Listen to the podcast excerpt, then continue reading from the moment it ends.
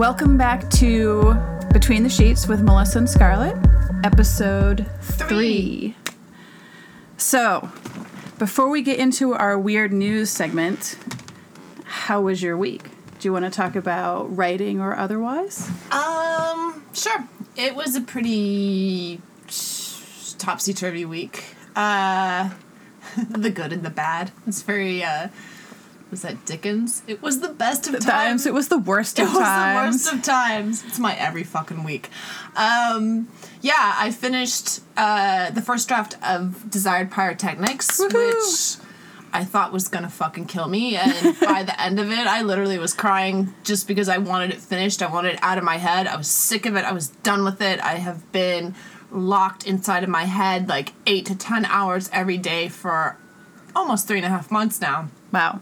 It's a little bit easier in the Ceramon universe because it's a magical universe. And Right. so there are no limitations where this is the first time that I've ever written in a contemporary universe where it's like, well, fuck, I can't rely on magic. Yeah, it's a different, it's different I rule, can't set of change, rules. yeah.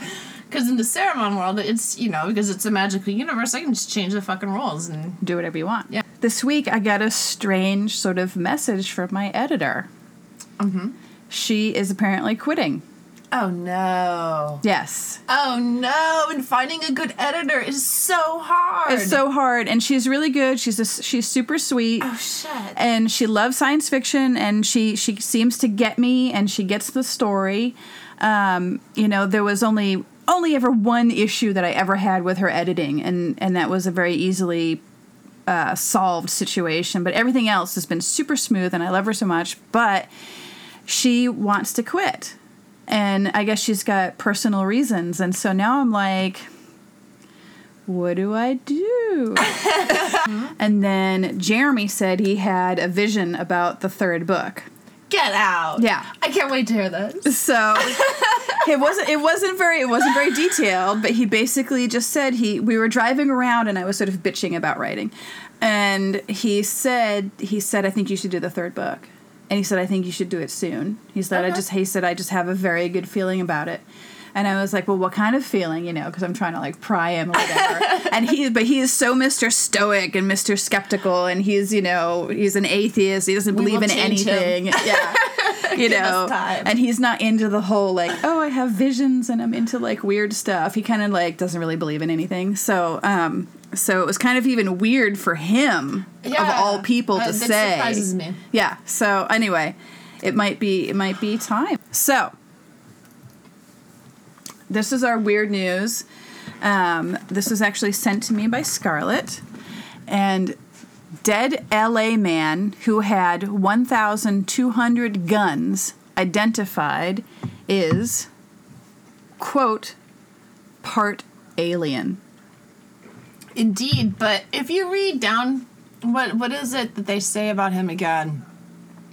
I mean, it's not like they did his DNA and we're like, what the fuck? Well, exactly. Yeah, it's not. He hasn't been tested, and they haven't like found definitive proof that he's actually. This is just him claiming to be part alien. He says But the that. people around him were claiming the same too. Right. It says here the mystery behind a Los Angeles gun fanatic found decomposing in a car last week has deepened as his fiance's family said he was an alien hybrid secretly working for the government. Really?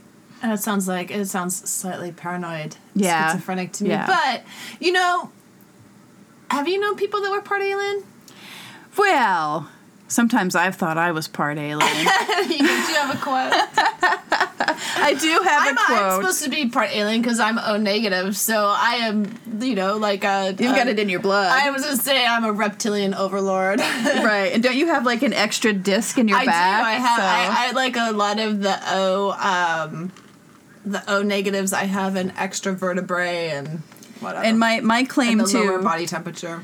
Oh right, right. And my claim to alien fame is um, goes back to Philip K. Dick actually, which um, on February twentieth, nineteen seventy four, a beam of pink light allegedly came from outer space and came to Philip K. Dick Mhm, and gave story. him some information, and then he Mm-hmm. wrote two books about it: Valis and Radio Free. Albemuth. I was born on February 20th, 1974, to a woman who was told by doctors who would never be able to have a child. Really? Yeah, because she has a tipped uterus, so Mm-hmm. I was an alien. Uh, not alien. I probably was. I was a miracle baby. You came down in that pink light. I did, but I was a miracle baby. I was never supposed to exist. So, you know, I mean, sometimes I'm like, hmm, coincidence? or Strange not. timing. Very strange timing. So, I remember when um, we were getting ready to film Mother of Toads for Theatre Bizarre, and one of the locations that we wanted um, was owned. Oh, it was this beautiful old house, the Metairie Blanche, and it was originally a friend of ours, and then she had lost control of it, and the Sufi master had gotten it, and he'd lost control of it, and then the state of Hawaii owned it, along with this other Sufi master. And finally, we tracked down through the different connections about who we needed to talk to, and it was this woman, Nancy, and she was from Colorado.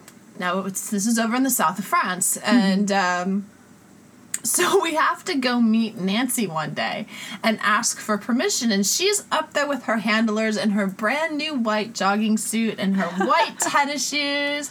And she's got so much Botox. Oh, God. That, like, she's got no expression. Like, you cannot read this woman. You cannot tell how old she is. And the only thing that I had been told now, this house had been abandoned. This had been a very beautiful house at one time that had been abandoned for a very long time. So we needed it to be Mary Antoinette, the witch's cottage. And um, I had been told by the producer, tell her as little about the story as possible. And so I was up there with the director, and I can tell immediately she doesn't want to talk to me. She wants to talk to the director. So I was like, that's cool. I'm fine with that. And as he's talking to her, he starts telling the whole story about like Oh, no. what's gonna happen, and I'm thinking, fuck. That's you know, stop, stop. I'm looking at him. He's completely ignoring me, and I was like, okay, that we're fucked. She's never ever gonna let us use this. Right. And she was like, oh, okay. And then she goes, this was the best. She's like, I have an idea. And I was like, okay, yes. She's like, you should have green drinks. and I'm like, green drinks like smoothies? And she's like, made out of flies. Cause oh, she's Oh, God. A, she's a giant toad. And I was like, oh, oh, I get it. That's such a great idea. And then she says, I used to have a friend who ate flies. and I was like, You did? She's like, He grew his own. And I was like, Did he live around here? She said, No, he was an alien. He Oh. lived underground. He's dead now. It's probably for the best. Well, you know, I, I have to say that I, I definitely do believe in aliens. And I know that people think I'm completely batshit crazy for believing in aliens. I believe in aliens. Because they've told me, you know, and I'm sure you've been told you're crazy as well. Uh, my crazy is documented in, in, in documentaries. I mean, I've been pretty open about sharing my supernatural encounters and writing about them and saying, yes, this happened. Yeah. I I discovered a TV show that was basically everything that I have ever believed in my whole life. Because I had sort of, in my head, concluded that aliens have been visiting to Earth for thousands of Okay, years. Okay, so what TV show was it? Ancient aliens. Which I know, I know. aliens. It's teased repeatedly, and there's that. No, it's just because I worked for a bunch of those people. well, of course, yeah, you I know because you worked. Well, you worked with Phil Coppens, I did the late work with great Phil Coppens, and I worked with William Henry and, and with Claire Henry. But yeah, and then and I've met um, Giorgio Tsoukalos a couple of times, Yeah. and, and um, Giorgio. and he's a cool guy, but uh, I was just at somebody's house. I mean, it was a few months back, and they were like, "That's the guest we'd most want to have to dinner." And I was like, "Are you kidding me?" oh, he's Really? great. I would I love know. to have him to dinner. No, he's totally awesome. He's so Okay. cool. Right. But a year ago, I went to Contact in the Desert, which was held at the Joshua Tree, I think, Community Center or something like that. I forget exactly what the Oh, place that is must called. have been so much fun. Oh my god, it was so awesome.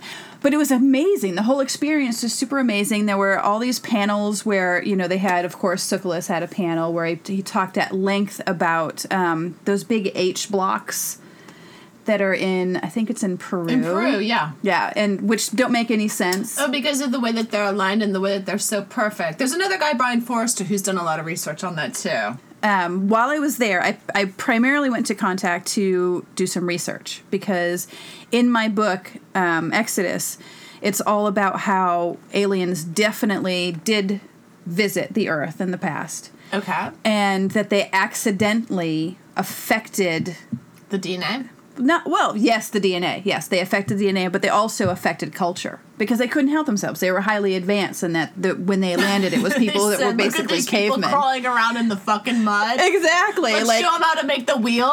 exactly like here's agriculture here's medicine you know? Water. here's uh, yeah. So um so i wanted to have some more insight on that so i could you know because what have other people said about it? What can i borrow from you know and sort of mix it all together in my own little melting pot and so I, I went to a bunch of panels about that and it was really great. I learned a lot of information. I was happy. But then i was like well why don't i go to one panel that's just pure just for pure fun? Okay.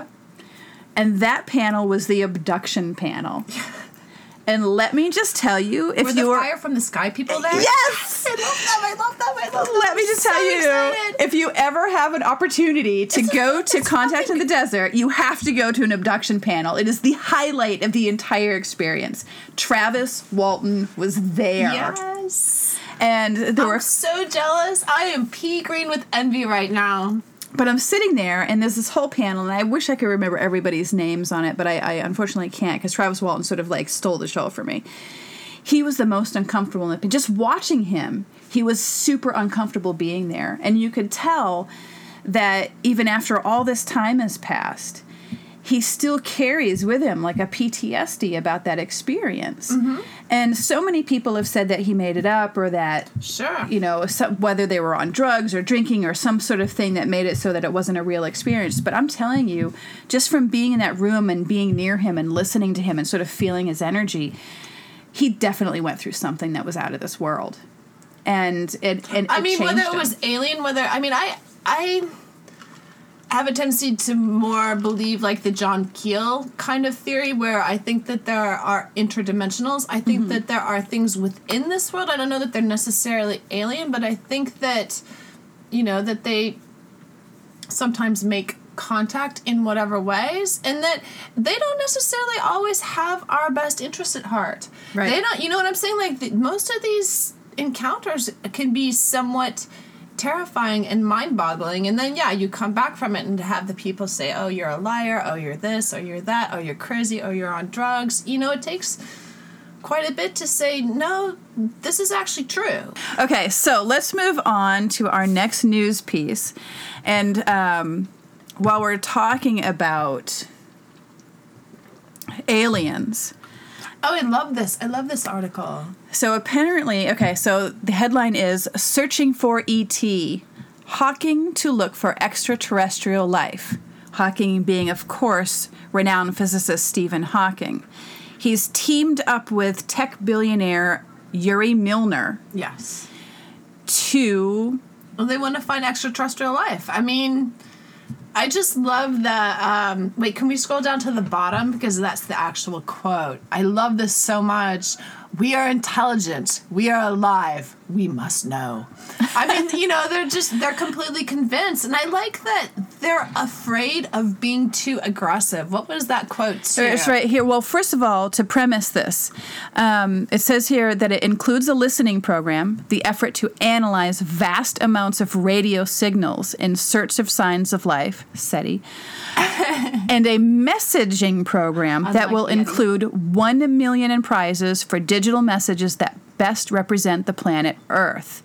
The messages will not be sent, however, in part because some scientists, including Hawking, fear messages sent into space could possibly spur aggressive actions by alien races. I just love that they've put so much thought into this, and it's like, okay, but if you've got a another alien race out there, let's. I mean, you know, we're still assuming that they're just like us. I would Right. take a good guess they've got superior technology. They've got, you know, they Yeah. they've complete. They're completely different. It's like.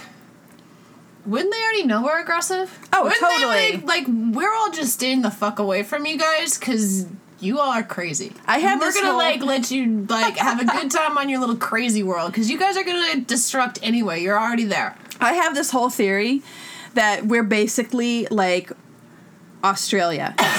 now, remember, because we're the penal originally colonies we the solar system. We are. We are the penal colony of the solar system. though, I'm convinced. If I was an alien, I'd stay the fuck away. Okay, so let's move on. All right.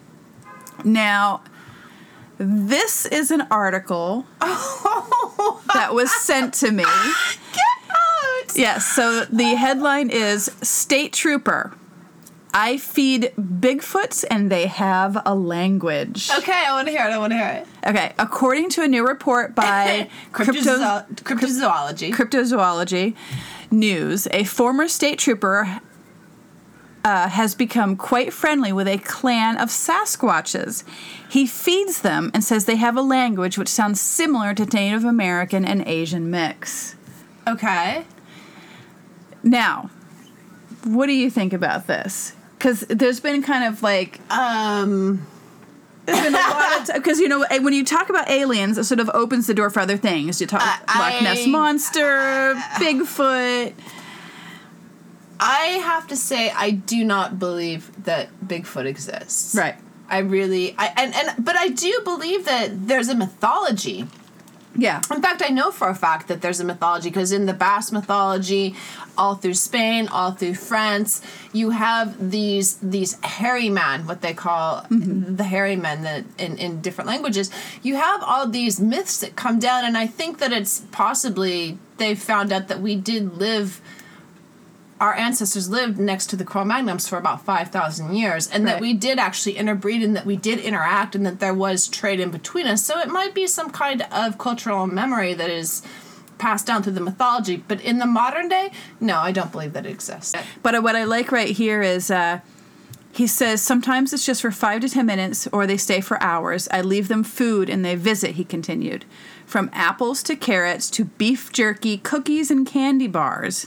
Great. Right? The ex law enforcement offers claims the creatures eat it all and leave him alone. And now, okay, based on that particular. So he's giving them fucking junk food? well, this is what, I'm picturing. bastard. Are they like stoners wearing like gorilla suits? Totally. and they're like, woohoo, cookies and beef jerky. beef jerky. But anyway, okay.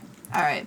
So the last piece of news, oh. this was Oh. also sent to me. Okay. Bye. Why? Oh, I saw this earlier. saw this? I Okay. sent this to you, and then I was like, you know what?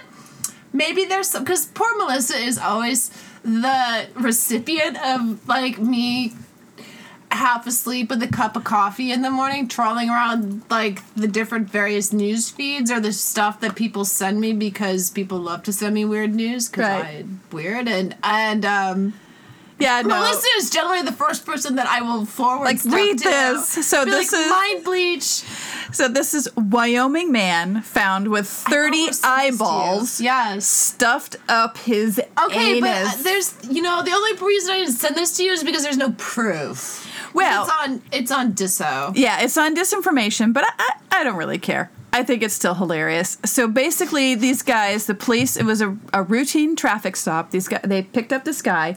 He steps out of the car, and when he steps out of this car, eyeballs Start fall from his ass down his pant leg and lay on the ground. But So- how do they know that they're falling out of his ass if they're going down his pant leg and falling on the ground? Like they could just be in his underwear. this is true, but they they did they. Is still bad enough. it's still better. Why would you have them in and your what pants? kind of eyeballs were they? Sheep eyeballs? well, this is what happens. They first the cops were like, oh, they're cows. Yeah, they're cow Yeah. eyeballs. But the cops were like, "Oh no, we have a murder on our hands." Because you know, murderers sometimes like to collect little memorabilia of those. Shove eyeballs up their ass. Apparently, Okay. I don't know if Dahmer ever did that, but No, these he things might happen. Worst thing. He had, you know, genitalia. But um, so so they were like, okay, we might have like a serial killer here. So they drew guns on him and what have you, and they they examined him, and apparently this guy works for a slaughterhouse. yeah.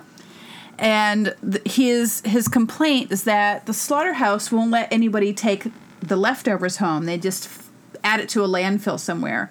So his thought was, well, if no one's gonna, you know, if the eyeballs are just gonna be thrown away, I might as well smuggle them out in my butt. Because he likes to eat them. Oh, gross. Tilbert explained his actions.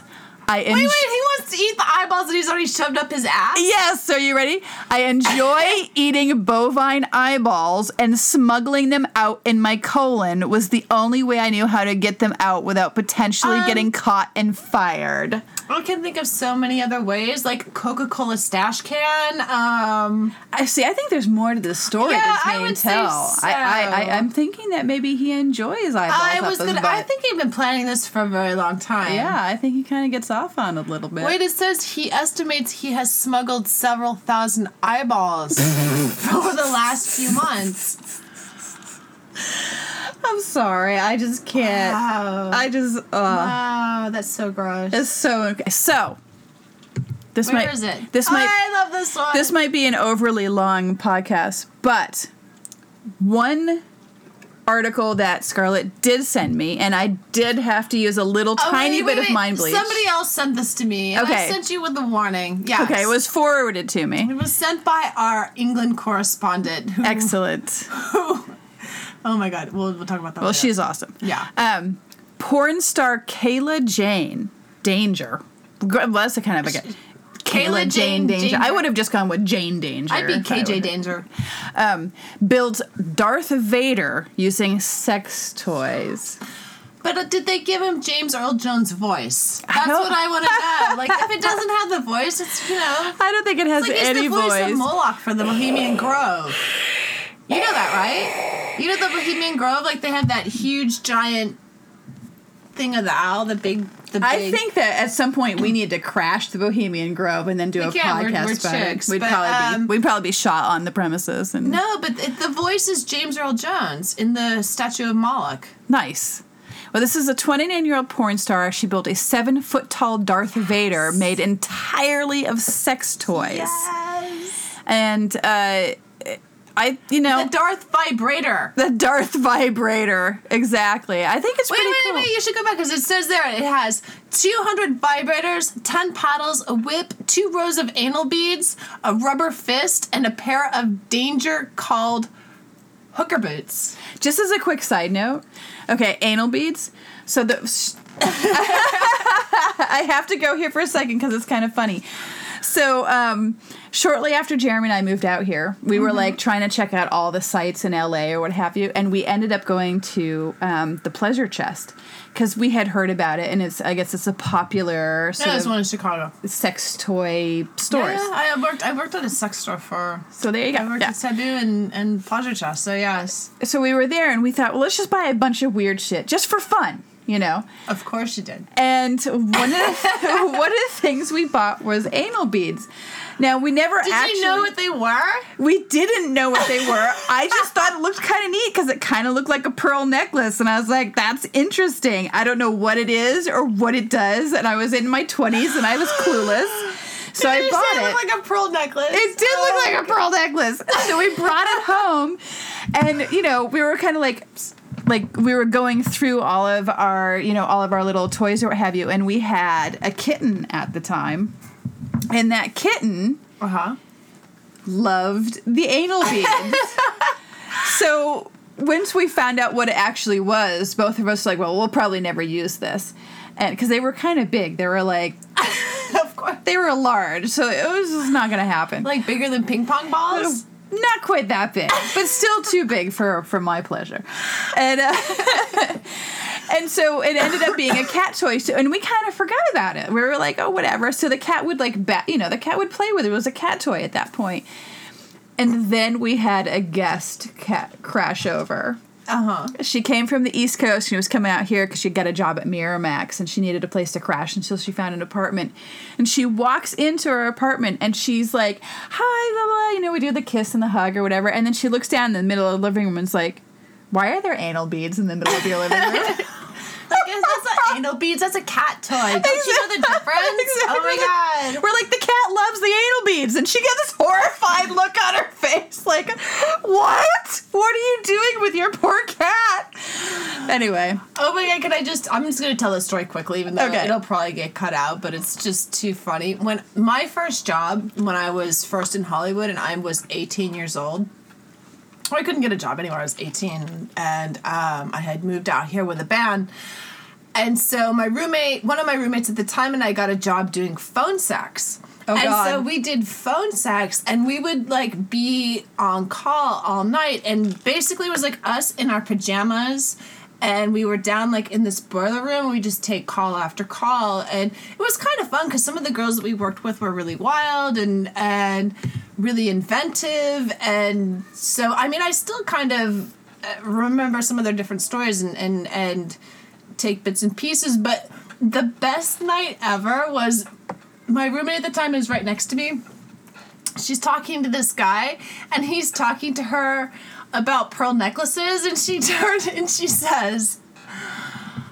I love pearl necklaces. My dad gave me one for graduation. Oh no. And I start laughing, and the client who I have on the phone at the time starts laughing because we can both hear this. And I'm like, Do you have any idea what you're saying? Do you? And she's like, and the guy that she's talking to on the phone starts laughing hysterically. And she's like, What? I love that pearl necklace that my dad gave me. And I was like, Oh, yes. Incest is the best. Put your family so. to the test. okay. All right. And I think that's our podcast for the day. Oh, dear. So it's been wicked. Ciao.